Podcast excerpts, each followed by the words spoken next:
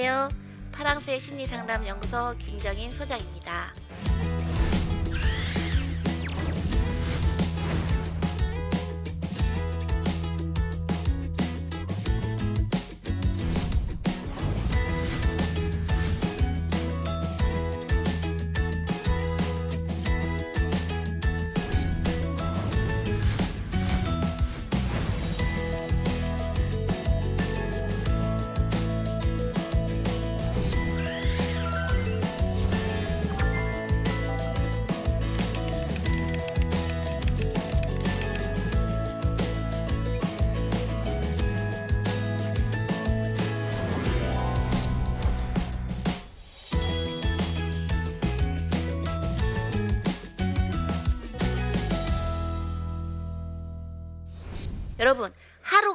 행복하려면 무엇을 해야 될까요?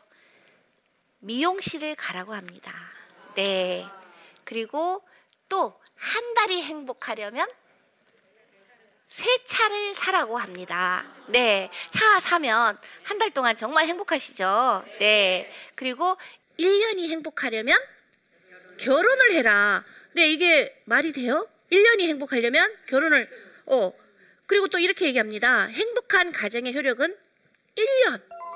네. 여러분들, 행복한 가정의 효력이 1년이면 되겠습니까? 안 돼요. 네. 그래서 제가 준비를 했습니다. 결혼 83주년이 되는 뉴질랜드, 뉴질랜드에 있는 102세 동갑 부부입니다. 네. 이분들은 자손이 47명이래요.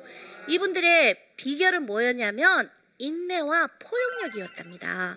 인내와 포용력을 가지고 있는 분들은 83주년을 살았답니다. 우리나라에 국내 최장수 부부가 있습니다. 88년을 해로한 비결이 있습니다. 뭐라고요? 양보와 배려였습니다. 네, 양보와 배려를 할 때 83년을 해로할 수 있답니다. 그래서 저는 내가 자랐던 우리 가정, 그리고 내가 만든 가정의 얘기를 여러분들과 한번 해보고 싶습니다. 여러분, 지금 제가 여러분들 앞에 서 있는 저는 어떻습니까? 네, 행복해 보이고, 지금은 여러분들 앞에 있는 선생님으로 서 있잖아요. 근데 제가 어렸을 때 초등학교 시절에 구멍난 운동화라는 표현을 제가 했는데 그게 뭐냐면 지금은 제가 보조기를 껴서 똑바로 이렇게 서 있을 수 있는데 옛날에는 소아마비니까 이 다리가 짧으니까 이 다리 짧은 거를 보충하기 위해서 옆으로 이렇게 디디는 거예요. 그 옆으로 디디니까 옆에 빵꾸가 나는 거야. 운동화가. 그러니까 보통 아이들은 앞이나 옆이 빵꾸 나는데 이게 앞쪽이 있다는데 저는 옆이 빵꾸 나니까 애들이 놀리지 마라 하는 애들이 있었겠어요? 없었겠어요? 없었어요, 없었어요. 그때만 해도 없었어요. 그래서 너무 속상했어요. 그래서 저는 애들이 다 갈 동안 기다리는 거예요. 왜 애들이 놀리고 나를 막 따라하고 이러니까. 그래서 운동장에 끝까지 있다가 애들이 다 들어간 뒤에 제가 이제 나오는 거예요. 또 제가 고등학교 때 졸업식을 하잖아요. 초, 중 고를 다행히 나왔어요. 고등학교 졸업식을 가야 되는데 토큰이 없는 거예요. 정말 그 차비가 천 원이 없어서 차비 없어서 못 갈 때 있죠. 제가 딱 그런 시기였던 거예요. 그리고 또 졸업식에 한복을 입고 오라는 거예요. 한복이 있어 없어? 없어요. 토큰도 없는데 한복이 있었겠어요? 그래서 못 가서 하루 종일 울었어요. 아마 그, 그날 이불이 두 채 아마 젖었을 거야. 어, 제 기억에 그렇게 눈물이 났어요. 그리고 설상가상이라는 표현이 있죠. 저희 아버지가 의료사고로 돌아가시는 거예요. 고혈압 당뇨였는데 이 풍치가 있었는데 젊은 의사가 치과 의사가 이빨을 뽑아버린 거예요. 그러니까 당뇨에 이빨을 뽑으면 돼요, 안 돼요? 네, 그래서 어떻게 되냐면 바로 뇌출혈이 된 거예요. 그래서 이빨 뽑은 지 일주일 만에 돌아가시는 거예요. 돌아가시니까 더 어려워졌겠죠. 그리고 이제 저희 엄마는 돈을 번다는 그러면서 도박하러 가는 거예요. 도박. 돈 벌어 온다고, 튀겨 온다고. 그래서 도박이 돈을 벌어요, 못 벌어요? 네, 집안 것도 날아가 버렸어요. 그러니까 우리 형제들이 어떻게 뿔뿔이 흩어지는 거예요. 그래서 뿔뿔이 흩어진 형제들 이 표현에 제가 이제 무, 무슨 일인지 해야지 먹고 살 거 아니에요. 그래서 제가 공장에도 가고 그 목욕탕 카운터 그러니까 앉아서 할 수 있는 일이니까 그러니까 표 팔 옛날에는 표를 주고 받고 이렇게 어 그렇게 했어요. 그래서 그걸 하는 거예요. 그때 제가 아내 인생이 이렇게 끝나면 될까 안 될까 막 이런 고민에 아, 나 인생 이렇게 끝나서는 안 돼. 나 정말 이대로 죽을 순 없어. 우리 아버지가 찐따리 보러 찐따리인데 와 찐따리가 보여줄 수 있는 걸 보여주라고 했던 말이 있잖아요. 그 말이 생각나면서 아 내가 무엇이든지 해야 되겠다. 무엇을 할까? 공부를 해야 되겠다. 그래서 늦가기 공부를 하죠.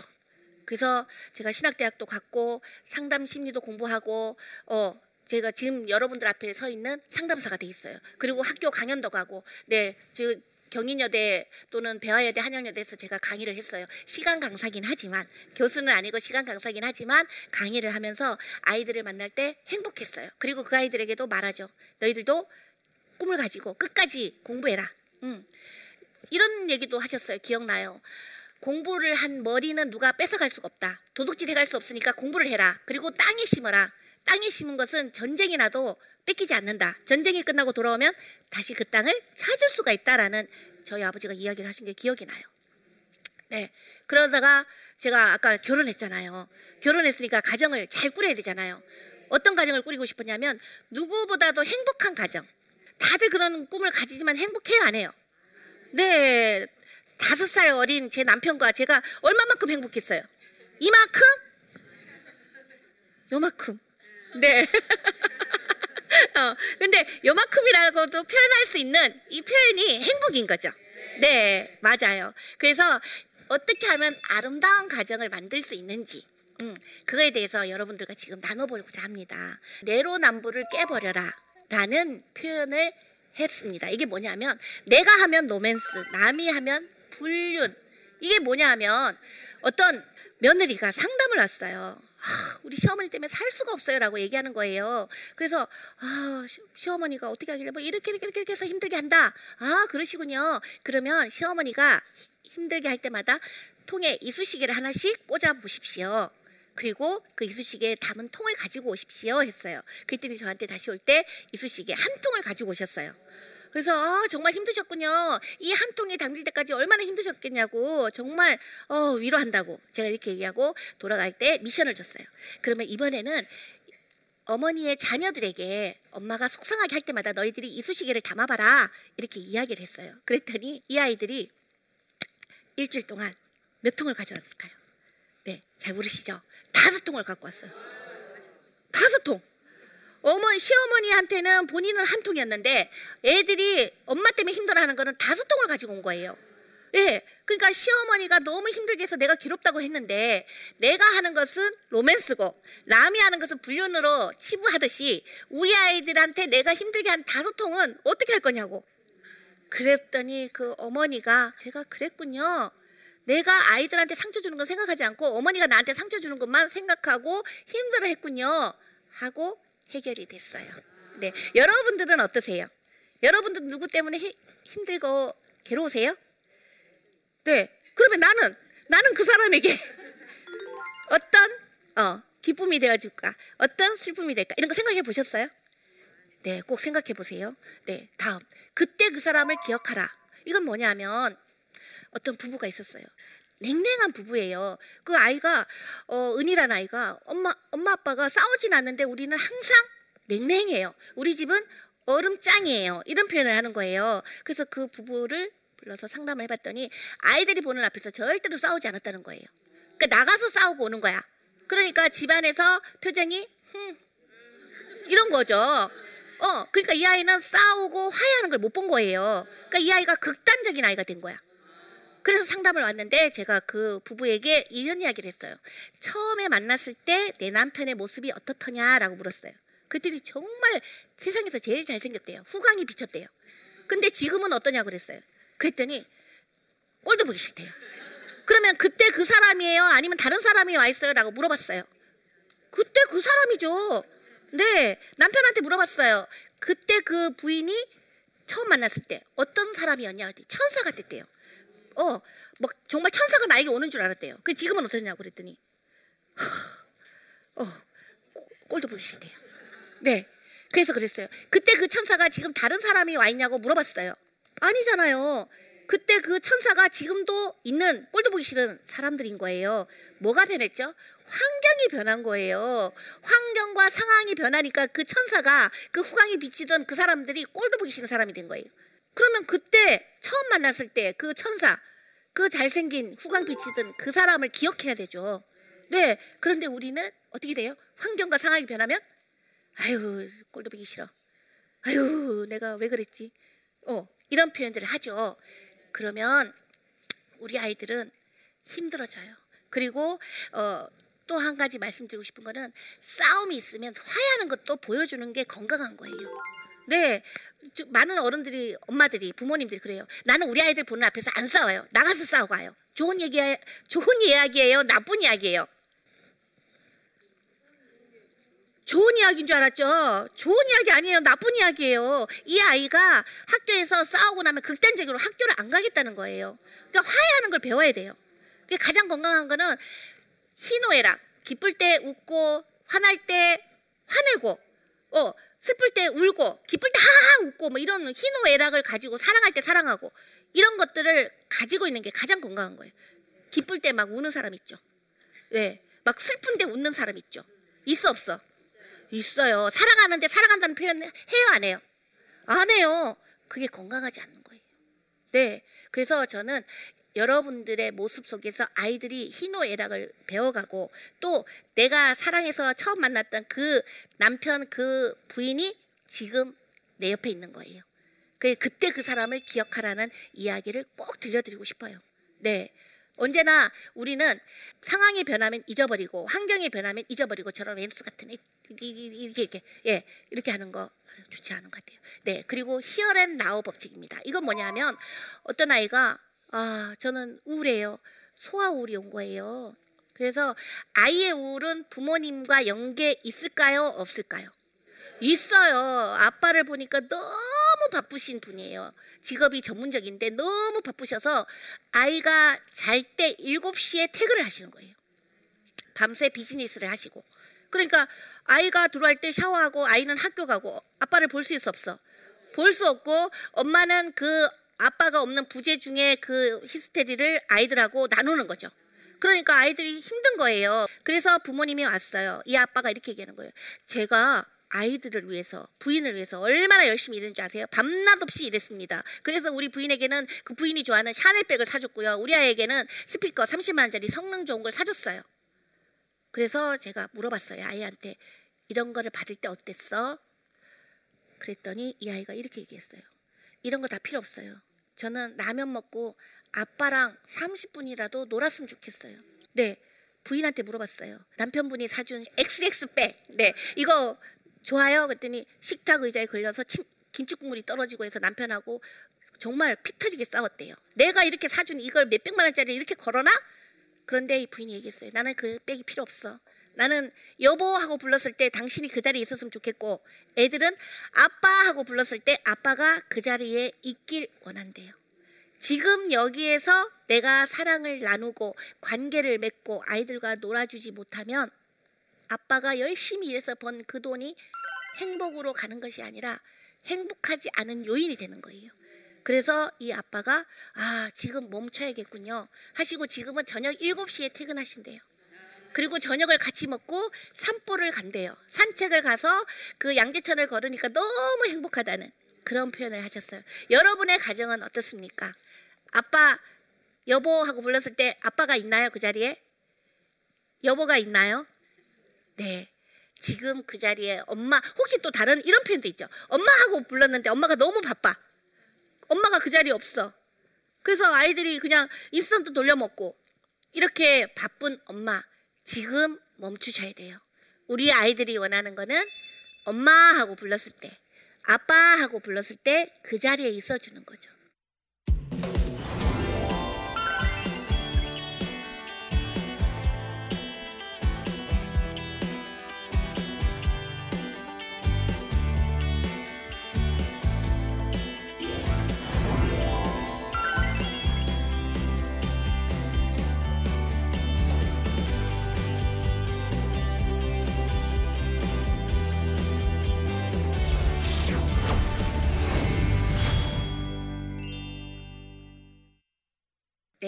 여러분들이 제 강의를 듣고 질문을 주셨는데요. 그 질문을 한번 보겠습니다.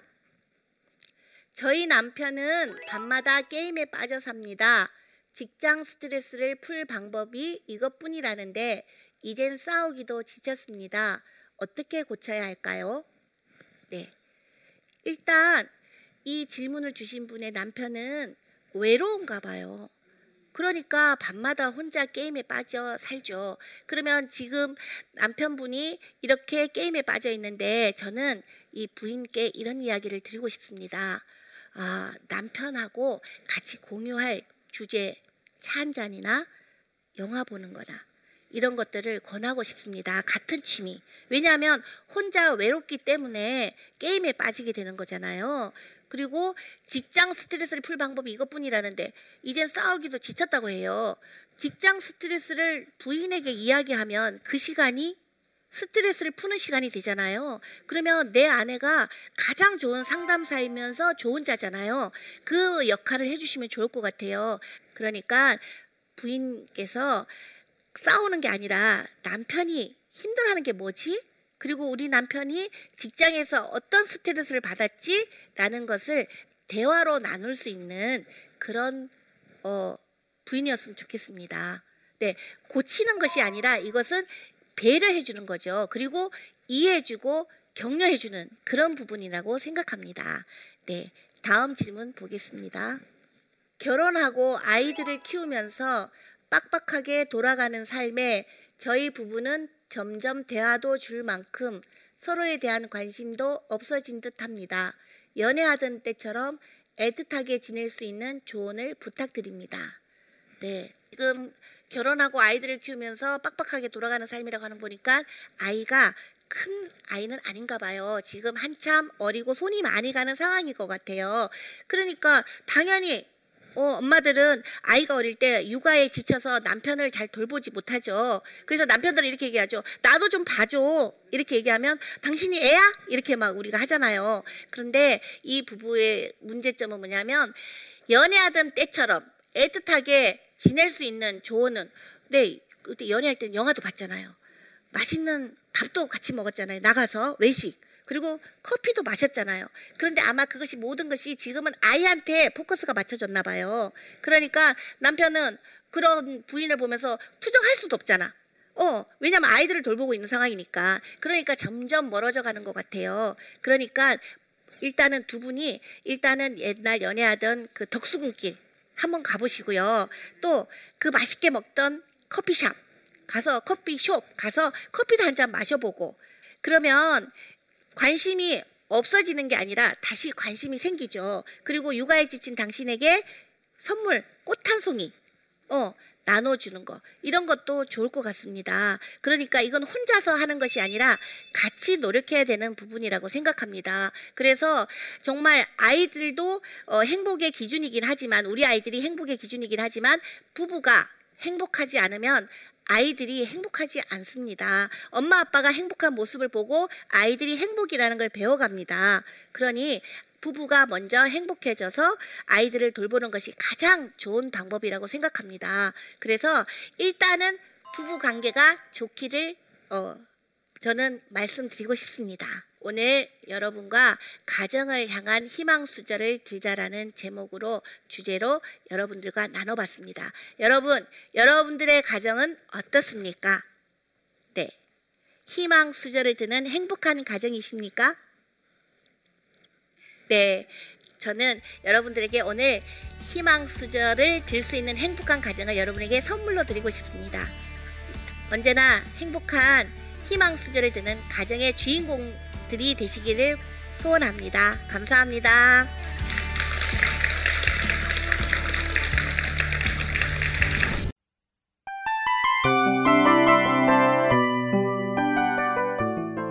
이 프로그램은 청취자 여러분의 소중한 후원으로 제작됩니다.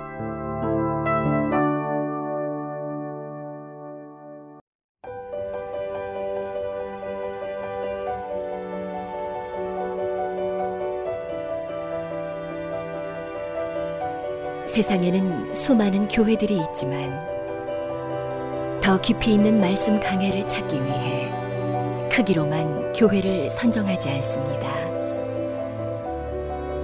보다 좋은 영적 콘텐츠를 더 많이 나누기 위해 방송비를 받지 않습니다. 1년 365일 복음만 전하고 싶어서 우리는 광고를 하지 않습니다. 온누리의 복음을 땅끝까지 CGN TV와 함께 땅끝 선교사가 되주세요